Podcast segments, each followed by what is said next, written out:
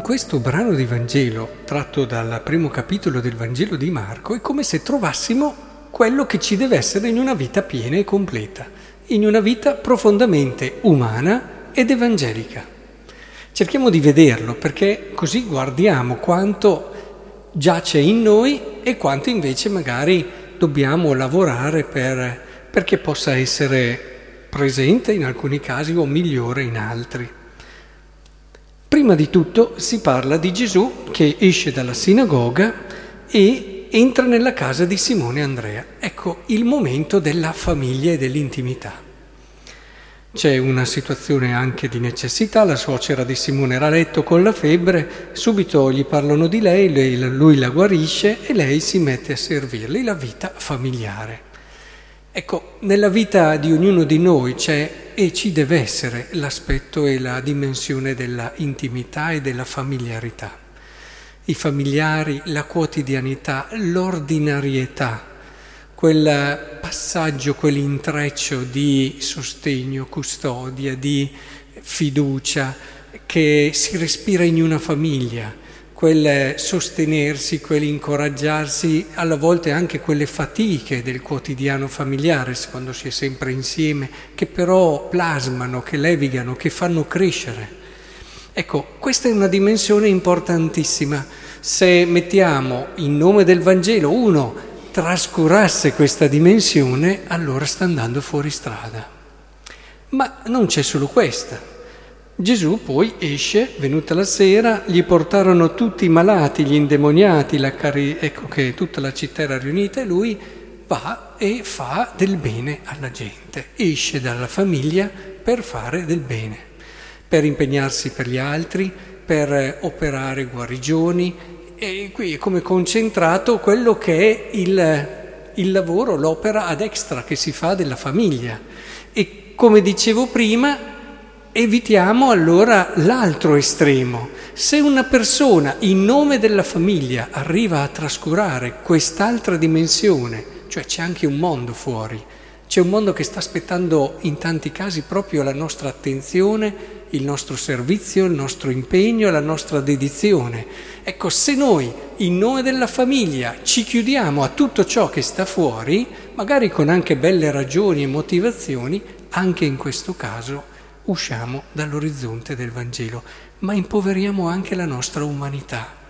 Allora, come si fa, verrebbe da dire, non è così facile riuscire a trovare un equilibrio se ci vuole da una parte l'intimità e la familiarità, se dall'altra parte però da sola eh, eh ci impedisce di vivere fino in fondo quello che è il nostro essere uomini e cristiani perché ho conosciuto molte famiglie, ne ho conosciute molte che erano o più spostate verso la famiglia e facevano fatica, potremmo dire avevano il braccino corto quando c'era da impegnarsi per gli altri e ne ho viste di altre invece che erano molto proiettate al di fuori e trascuravano la dimensione intima, profonda, anche perché poteva essere più piacevole, più gratificante e alla fine come trovare questo equilibrio? Ecco allora che continua. Al mattino presto si alzò, quando ancora era buio e uscito si ritirò in un luogo deserto e là pregava. Questo equilibrio si trova solo pregando. Ci può essere chi è un po' più equilibrato, chi è più, ma non è un equilibrio fisso, statico. Ogni persona e ogni famiglia ha il suo.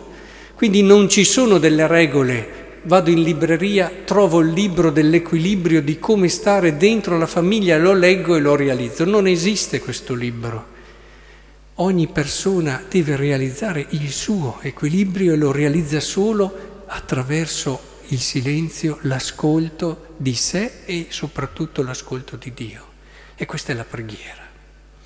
E, e allora uno capisce quando è il momento magari di spingere più in una direzione, di spingere un po' più nell'altra, di trovare quell'armonia meravigliosa che ti permette davvero di far fiorire intorno a te tutto quel bene che fa fiorire anche la tua persona e la tua famiglia.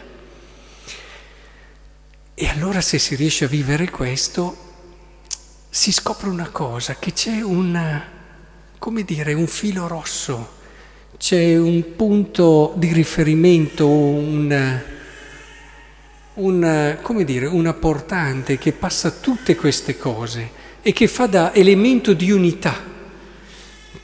Che cos'è che ancora manca a una persona? Se ha anche tutte queste cose, perché tutte queste cose trovino la loro verità e trovino la loro sostanza. Manca la vocazione cioè lo stare in famiglia, il darsi fuori, il trovare la preghiera che cerca armonia, ecco che ha bisogno di una vocazione. È qui che allora la preghiera da una parte, che poi ti aiuta a trovare anche la vocazione tra l'altro, e la vocazione dall'altra, diventano quell'elemento armonizzatore. Tu scopri il tuo posto nel mondo e allora è lì che hai la lucidità di capire più in una direzione, più nell'altra. E conclude così infatti il Vangelo. Tutti ti cercano, com'è facile a volte farsi tirare dalle aspettative degli altri, e soprattutto le persone un po' più fragili, a volte all'interno della famiglia si fanno tirare perché hanno timore di venir meno alle aspettative di chi è loro vicino, succede ai bambini ma succede anche agli adulti e alla fine non c'è tutta quella libertà che permette davvero di capire il proprio posto, il proprio ruolo e quell'equilibrio che veramente farebbe crescere la persona e la famiglia. E così eh, anche al di fuori questo succede. E trovare davvero quella fortezza che è essere saldi sulla propria vocazione, consapevoli del proprio posto tutti ti cercano e Gesù dice no, la mia vocazione è un'altra, io adesso devo andare. Poteva essere mm, una tentazione. Quante volte abbiamo delle cose vicine che eh, devo fare, e devo fare, e devo fare. Vai là, prega e trova il tuo equilibrio. Quello che a volte ti sembra di dover assolutamente fare, non sempre è la cosa più importante per te, è il vero bene per te. Questa credo che davvero possa diventare una bella vita. Se noi abbiamo questi aspetti, vedete, in questo brano è come raccolto il tutto, possiamo davvero vivere una vita profonda, vera, piena, mi verrebbe da dire, alla grande.